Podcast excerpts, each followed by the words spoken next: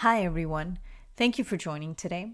Today's podcast is going to be called Quick to Listen, Slow to Speak. And the scripture we will be discussing is in James chapter 1, verse 19, and it says, My dear brothers and sisters, take note of this. Everyone should be quick to listen, slow to speak, and slow to become angry. Let us open the podcast with prayer. Heavenly Father, we thank you for everyone listening to this podcast right now. We pray that you would teach us to be quick to listen, slow to speak, and slow to become angry. Please bless our time together and speak to us through your word. We ask all these things in Jesus' name. Amen. Amen. We as believers should listen more than we speak. I heard a preacher once say, That is why God gave us two ears and one mouth. Now, why should we listen more than we speak? When we listen carefully, we will be able to discern that a person may be lashing out from their own pain. As the saying states, hurt people hurt people.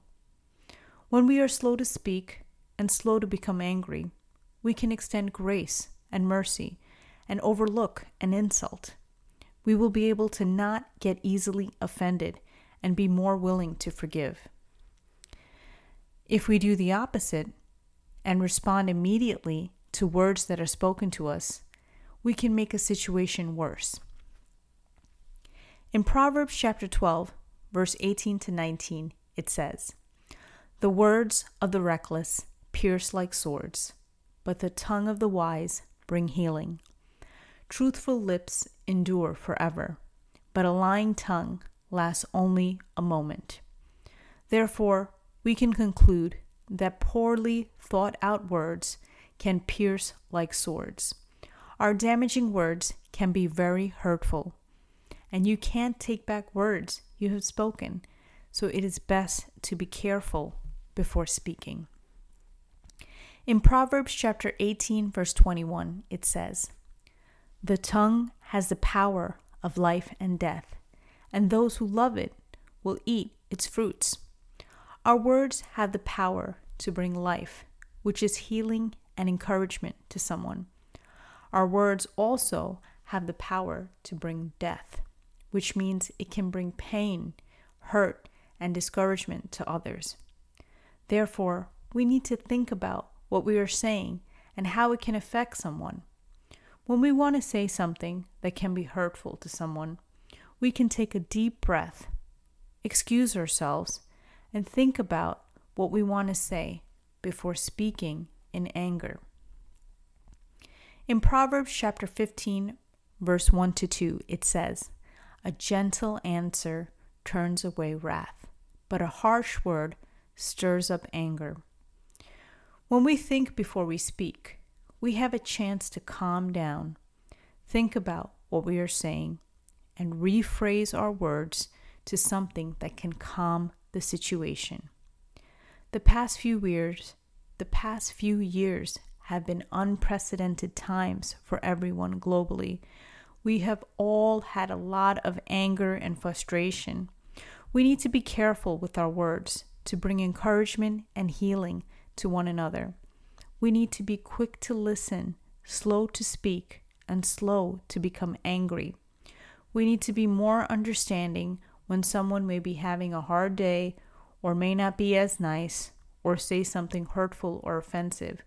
We need to extend grace and mercy to others and to live at peace with others as much as it depends on you.